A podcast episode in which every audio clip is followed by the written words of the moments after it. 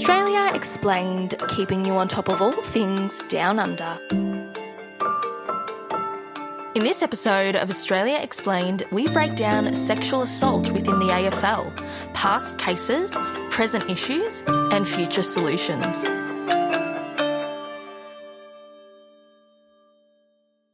Hello, everyone. My name is Tanya Ragusa. And I'm Vanessa De Grazia. And welcome back to yet another episode of Australia Explained in another wet, rainy, windy day in Melbourne. Yes, we are on very, very cold Wurundjeri land, which maybe in November shouldn't usually be this cold, but it is freezing. Check out our weather patterns episode if you want to hear a bit more about wow, that. That was a while ago. So today's episode is inspired, oh, I wouldn't say inspired by, but triggered by the recent arrest of AFL Collingwood player Jordan De in New York, initially charged with forcible touching of a 35 year old woman and also the assault of a 37 year old man. Now, since the case came to light, the forcible touching charges have been dropped, but it's not the first time we've seen Jordan's name appear next to instances of sexual assault against women. Yeah, earlier this year in August, De Goey was set to face court for indecent assault charges that were back in 2015. Um, once again, the charges were dropped and settled, but it left us questioning why Jordan's name continues to be associated with sexual assault cases, especially given he is a pretty big Collingwood figure. Yeah, and perhaps the greatest disappointment, though, was that De Goey was only stood down by the Collingwood Football Club last month when the New York case um, was revealed. But Back in 2020 and earlier this year, when De Goey was being investigated for a previous case, um, he was remained relatively untouched by the club and instead chose to take a leave of absence for a few games. Yeah, even so, when he made his return a few weeks later after those August charges were dropped, football commentator Bruce McAvaney and many fans alike were quick to forget the scandal and he actually called it a hiccup, which yeah. is an interesting phrase um, to explain assault charges, mm. um, but can't underestimate the impact of those comments because they belittle the importance of the issue and they offer excuses for the behaviour, regardless of whether De Goey is innocent or not. It's setting a precedent and a standard. Yeah, and so we're keen to investigate the wider culture of masculinity within sport, how certain ideas about women are perpetuated, and why we're quick to forgive alleged assaulters. And given that AFL is such a dominant part of Australian culture, like it's really worthwhile to look at how male and female gender roles are like manifested into this.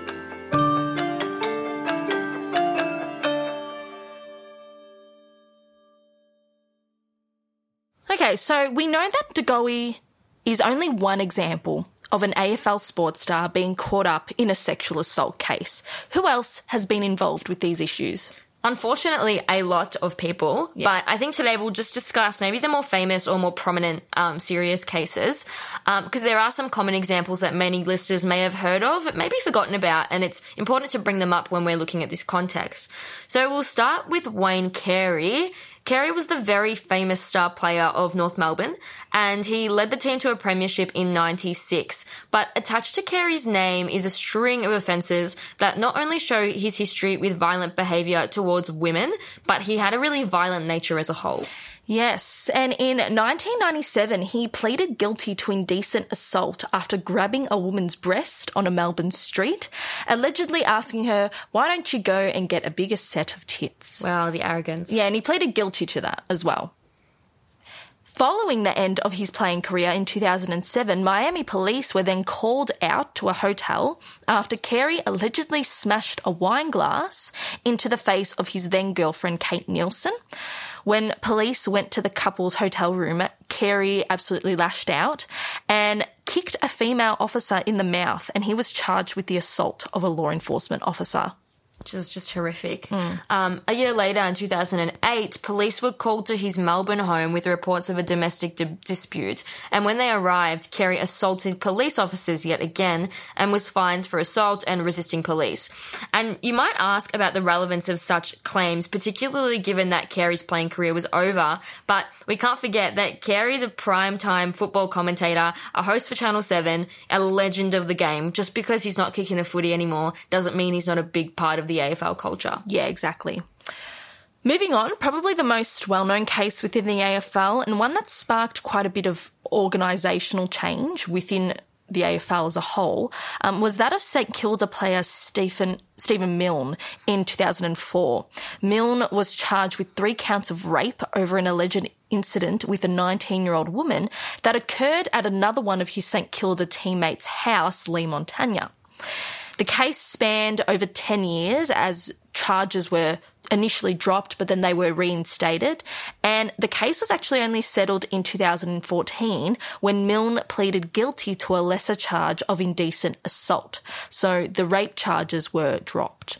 Yeah, I actually remember when this case was being finalized and the kind of rhetoric that was going around, like, oh, you know, she was a girl, she knew what she was doing there. They're a bunch of footy players. And also, oh, look at the impact it's had on Milne's life. Mm-hmm. It's ruined his reputation. He can't get a job. So there was a little bit of a protection surrounding his name and I guess his influence. Yeah, for sure. And we'll leave a link where you can read up on the finer details of the case in our show notes. But it's interesting to note that many St Kilda players that you probably know, such as Nick Riewoldt or Lenny Hayes, they attended Milne's court hearing in an act of support and they actually offered him character references. So he was very much endorsed by St Kilda Football Club. Yeah, the club as a whole really supported him and stood behind him. Following the case of Milne, AFL CEO at the time, Andrew Demetriou, began to implement a series of changes within the organisation, such as drafting the AFL's first respect and responsibility policy that addressed gender equality and violence towards women. Uh, Demetriou also established education programs at each of the 18 clubs within the AFL about gendered violence and respectful relationships. So essentially, this Milne case was a massive turning point for the AFL because they began to consider whether this was just a few odd rotten apples within the bunch or whether this was a wider cultural issue within the sport. And anyone that's had any contact with the sport would probably argue that it's definitely the latter. Mm. Um, back to the story. Whilst Montagna, who owned the house that the rape occurred in, wasn't charged, um, he now appears on Fox Footy as a commentator and an analyst. Um, Milne was actually able to play football in the period between charges and when the court proceedings resumed in 2013 before he retired. So, although it did have an effect on Milne, of course, in the end, um, he was charged and prosecuted. But for Montagna, he pretty much lived his life as normal and neither of them really received like severe consequences. And I think that goes to show that there is a bit of a discussion here about how we can approach other men who are acting inappropriately. Do we bystand and do we let such actions occur, or when are we held accountable for what our teammates are doing? So that's a, a, a bigger discussion that's also being had within the AFL.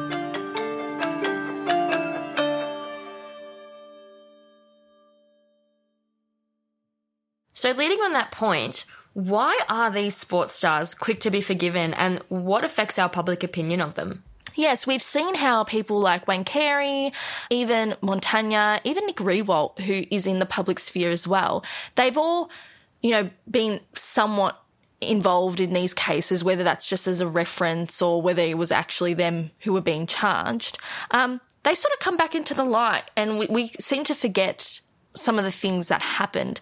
And whilst I was researching for this episode, I came across a really great term that I think reflected the discourse, um, and that was cultural immunity and offering these redemption narratives.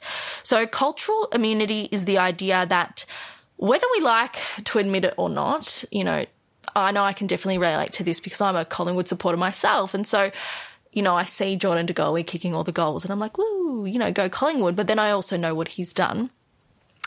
Um, cultural immunity refers to this idea that these men, whether or not we want to admit it, or we'd like to admit it, they offer us some form of entertainment or value or something that we can enjoy. And so when we hear about these cases, it's really difficult for us as supporters and viewers to negotiate between sacrificing those things that these men provide for us, you know, entertainment, talent, music, um, our sport team winning, anything like that, we have to make a decision between sacrificing those things in order to uphold our morals and values or continuing to enjoy the things that these men provide. So where does where do we draw the line is essentially the questioning the question we have to ask ourselves. Mm, and while this concept often is gendered, I just wanted to point out that this cultural immunity, it can technically be applied to women too, because when you were speaking, I was thinking of Cardi B. Yeah. And I remember when she publicly admitted that she had like drugged men and robbed them. Mm-hmm. And she did, she received a little bit of backlash, but she was quick back on her feet for the same reason. Um, so we'll get into a bit more how, um, the relationship between men and women kind of prop up this situation. But in terms of cultural immunity, it's a big thing that can be applied to celebrities. Oh, and so can sexual assault. It, It's not just a male issue, um, but it, it is proportionately directed towards of women. course, yeah. Um, so that's where we're coming with this episode. Yeah, and with this idea of cultural immunity, we're actually more likely to adopt an apologist approach to these celebrities or people that give us entertainment that than removing their positions of privilege because we want to retain what they give us. Um, in terms of the AFL, it doesn't really help when, as an organization, they fail to show strong leadership in regards to the issue and they don't really make any definitive statements. So Jessica O'Halloran from The Australian, a newspaper, um, calls this a toxic silence. And sometimes inaction, like the AFL has shown, is actually an action in itself. Yeah, and like there's a famous quote indecision is a decision. Um, so the afl not coming out and publicly speaking about this but rather leaving it to the clubs to deal with. It endorses it. it endorses it essentially. But it's not specific to the afl of, obviously within an australian context it's probably one of the biggest examples. But we've seen this issue before of cultural immunity and allowing these men an opportunity to redeem themselves. You know, we've seen the likes of Chris Brown and what he did to Rihanna, but he's still producing music. Mm-hmm. Um, he's still touring, although in Australia he was banned from mm-hmm. touring. Which is interesting they banned Chris Brown, but Yeah, but even so, there was a massive conversation mm-hmm. about it, whether it was war- warranted or fair. Yeah, and bringing it back to the Australian example, I'm also thinking of Sticky Fingers, who received a lot of backlash but are still back on their feet and releasing music. Um, we did an episode about Brittany Higgins and the um, time, it was it earlier this year that there was lots of sexual assault allegations going through Parliament, and you've got politicians like Christian Porter and Alan Tudge and many other politicians that are pleading for their reputation to be saved due to rape charges, and essentially their reputations have been saved. They're still working. They're still on you know, taxpayer salaries, and we've forgiven them. So we have to question why. Or why do we forget about it so mm-hmm. easily? Mm-hmm. Sometimes you don't forgive, but it does escape our mind. Mm-hmm.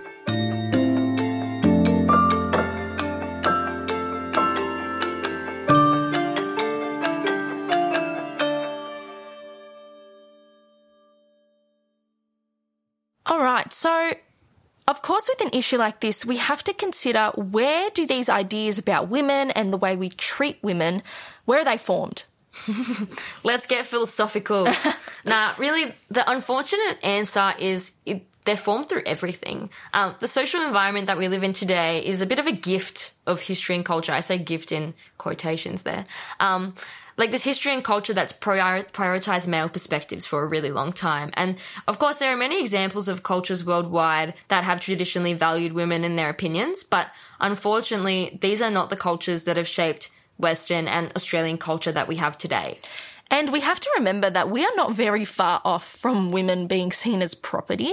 We were only allowed to vote just over 100 years ago, and less than a third of our government are women. So this all comes down to a question of value. Although so much has changed and we are grateful for some of the strides that we have made, women are still simply not as valued as much as men.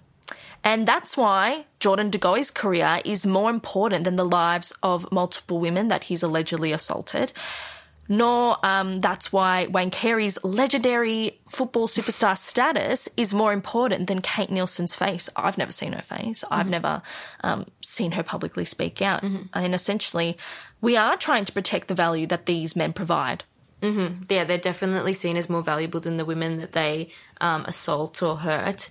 And how we've learnt this idea is like through our parents, our families, our friends, school, TV, every single cultural force that you could possibly brainstorm. Um, if it doesn't directly oppose sexism, it's likely going to enforce it without even realizing. And I was watching a kids movie the other day. I was watching the Angry Birds movie, and all of the characters were male except for um, a couple of girls that were all dressed in pink and were mothers or taking care of children.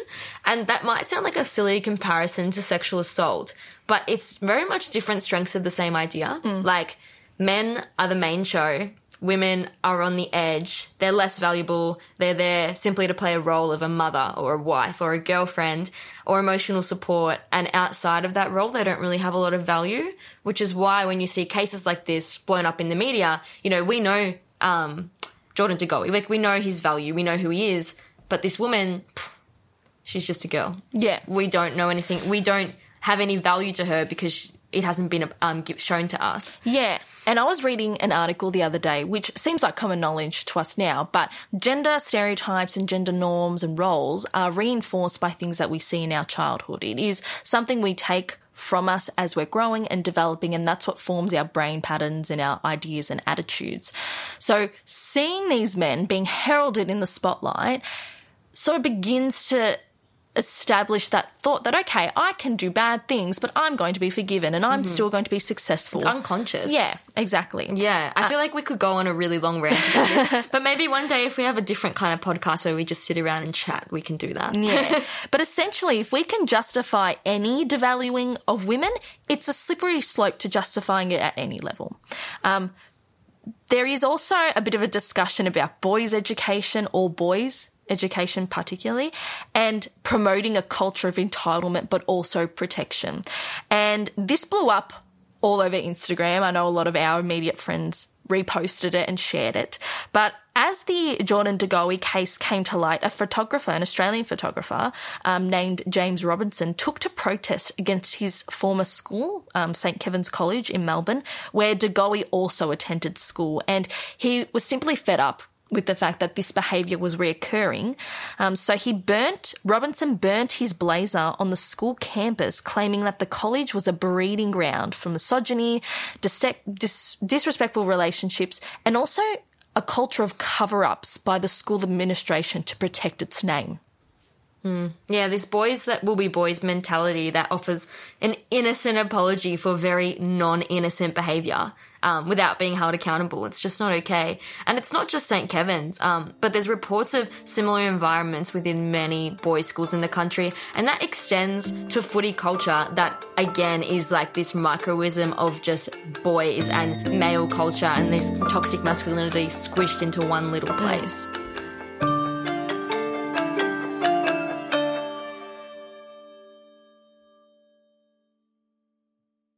Okay, so we've discussed the past and the present, but what is the AFL currently doing and will continue to do to tackle this issue?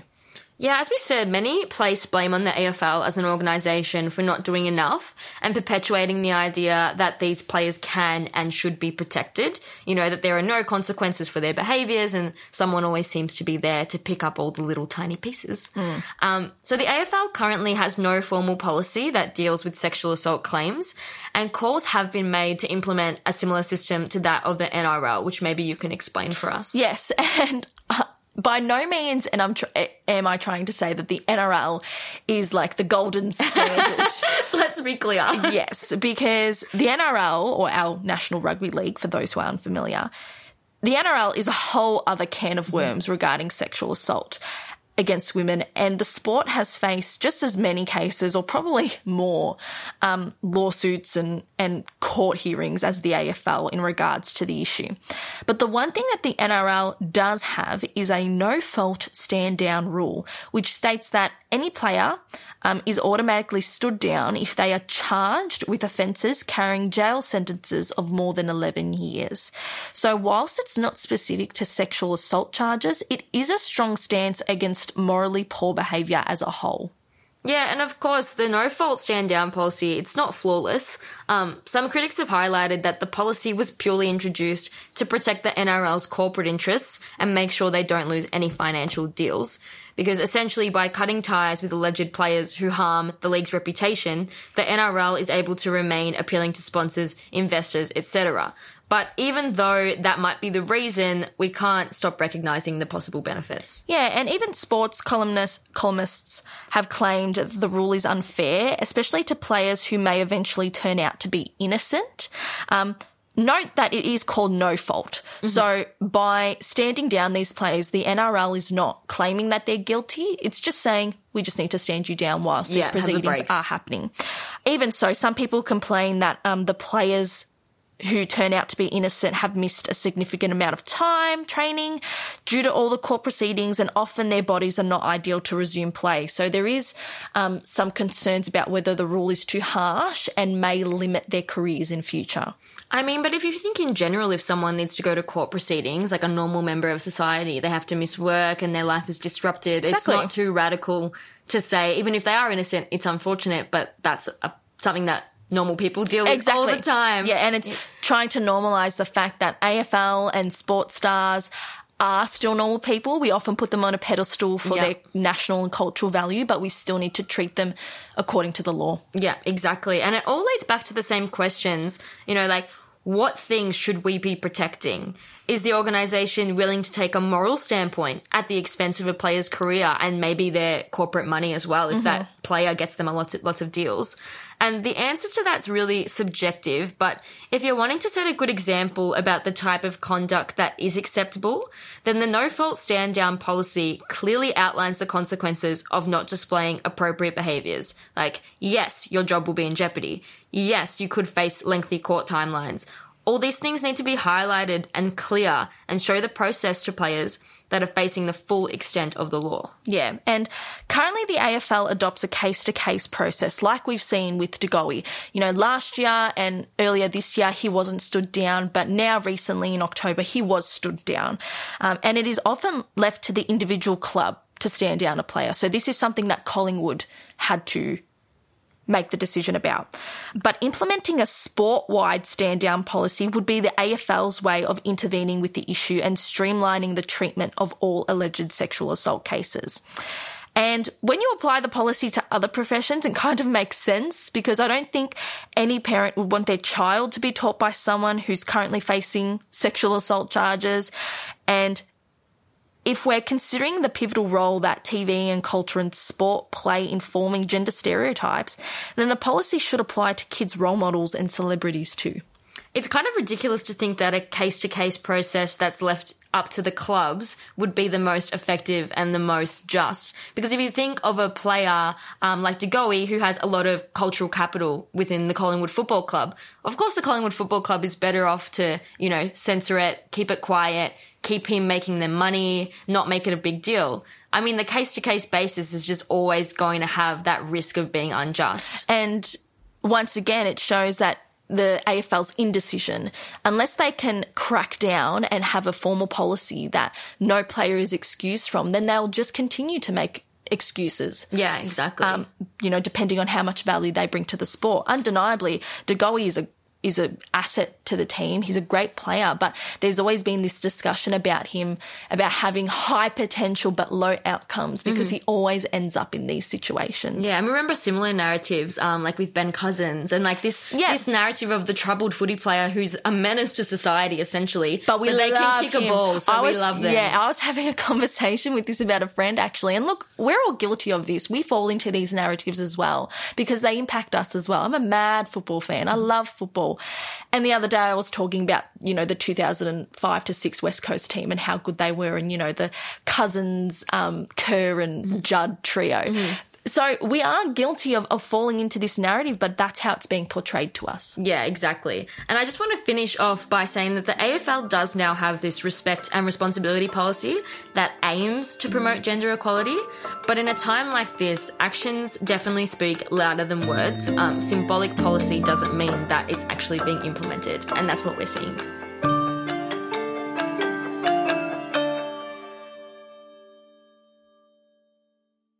Okay, time for our recommendations. Tan, hit me. I am recommending the ABC Four Corners report about St. Kevin's College, where De Goey did attend school. It's called Boys Club, and it looks at the culture within the school, um, instances of misogyny and cases of sexual assault against women, but also some of the students, but also how there's a culture of cover ups within the school and um, the administration taking steps to protect students and also teachers.